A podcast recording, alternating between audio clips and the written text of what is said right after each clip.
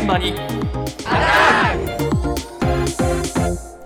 今朝の担当は西村篠さんです。おはようございおはますようございます。新年度に入って学校や会社など新たな環境でスタートを切った方も多いと思いますが、うん。そんな中で触れる機会新しく購入する機会が多いのが文房具です、文房具な、はい。え皆さんは文房具にどんなこだわりがあるのか街で聞きました。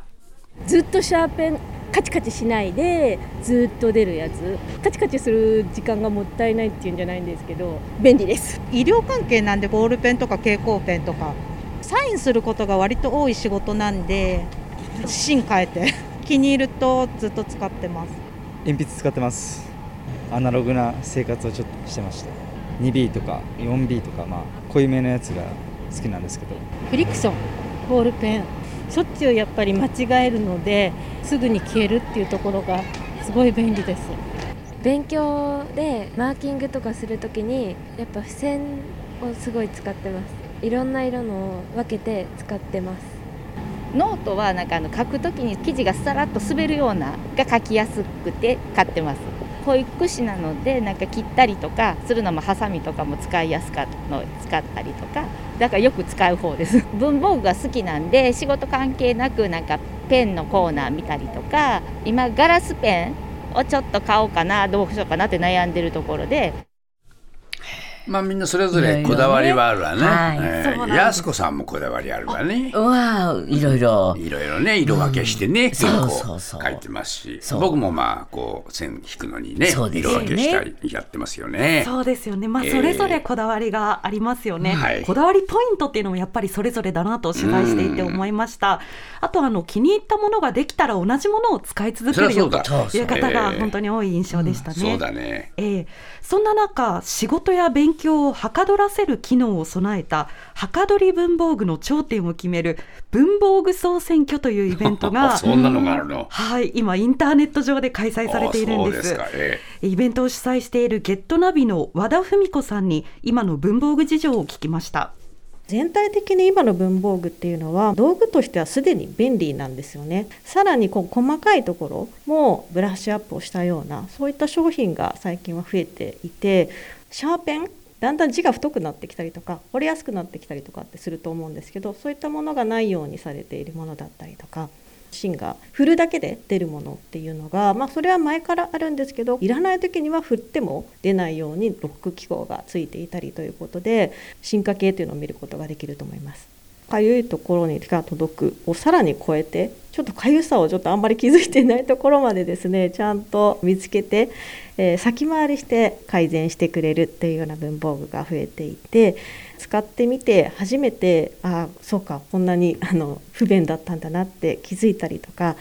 すごくささやかですけどおもてなしっていうんですかそういったあの気持ちにあふれたような商品がすごく多いなと思っていて新しい商品が生まれるそのヒントっていうのもまあそこにあるんじゃないかなと思います。うん文房具はもうね行き着くとこまで行き着いてるようなところあるよな、そうなんですよあねそこからさらにおもてなしの気持ちというところだったんですよ。細かいところだな、そうなんです、ええでスタジオに写真もお持ちしたんですけれども、ええあの和田さんの話にあったあの持ち運ぶときに芯が出るのを防ぐといううん。ロック機能があるシャーペンがこのパイロットのザ・ドクターグリップという見た目は普通のシャーペンなんですけれどうん。もそんな便利な機能がついているとえいうものなんです。あとは街の方で使われている方もいましたけれどもあのカチカチとロックする必要がないというシャーペンですね、ええこれめこの便利だな。そうなんです、ええ。三菱鉛筆のクルトガダイブという商品なんですけれども、ええ。これ実は5500円するんですよ。あ結構いい値段だね。そうなんです。ただ学生さんにも大人気の商品だ人ということでした、えあとはですね。ペンのような形の握りやすく引きやすいスリムな修正テープ、うん。これはあの使ってる方も多いかなと思うんですけれども、ええ。プラスのホワイパー PL という商品ですとか、ええ。あとあの個人的に面白いなと思ったのがリヒトラブのこれ一冊でも倒れないブックスタンドという商品でこれあの隣の本を抜いても倒れないんですよ。あそうなんです、ええ。あの細かいこういった心配りがあるものが増えていました。なるほど。はい、で外国と比べてもこういった日本の文房具のきめ細やかさっていうのは抜群のようでして、まあおそうだろうな。ええええ外国人観光客がよくお土産として日本の文房具を購入して帰るそうなんですね。うんで今インバウンド需要ってやっぱり高まっていますので、ええまた文房具のお土産の需要も増えるんじゃないかと。和田さんは話していました。えそして、まあ、ちょっと地味かもしれないんですがただ確実に進化をして、細かいこういった需要にとことん応えている文房具。例えば具体的にどういったものがあるのか、ん。今回の文房具総選挙にノミネートしている80ある商品の中からいくつか教えてもらいました。再びゲットナビの和田さんです。片手で使える単語カードっていうのがあったりとかして通学の電車の中でちょっと混んでてあんまりこう両手とかあの使えないっていう時にもサクサクめくれるというものがあったりですとかアンダーラインを同時に引けるあのラインマーカーっていうのも出てまして最近の子どもたちってラインマーカーで、ま、大事なところを引きつつさらになんかアンダーラインも引き手覚えるみたいな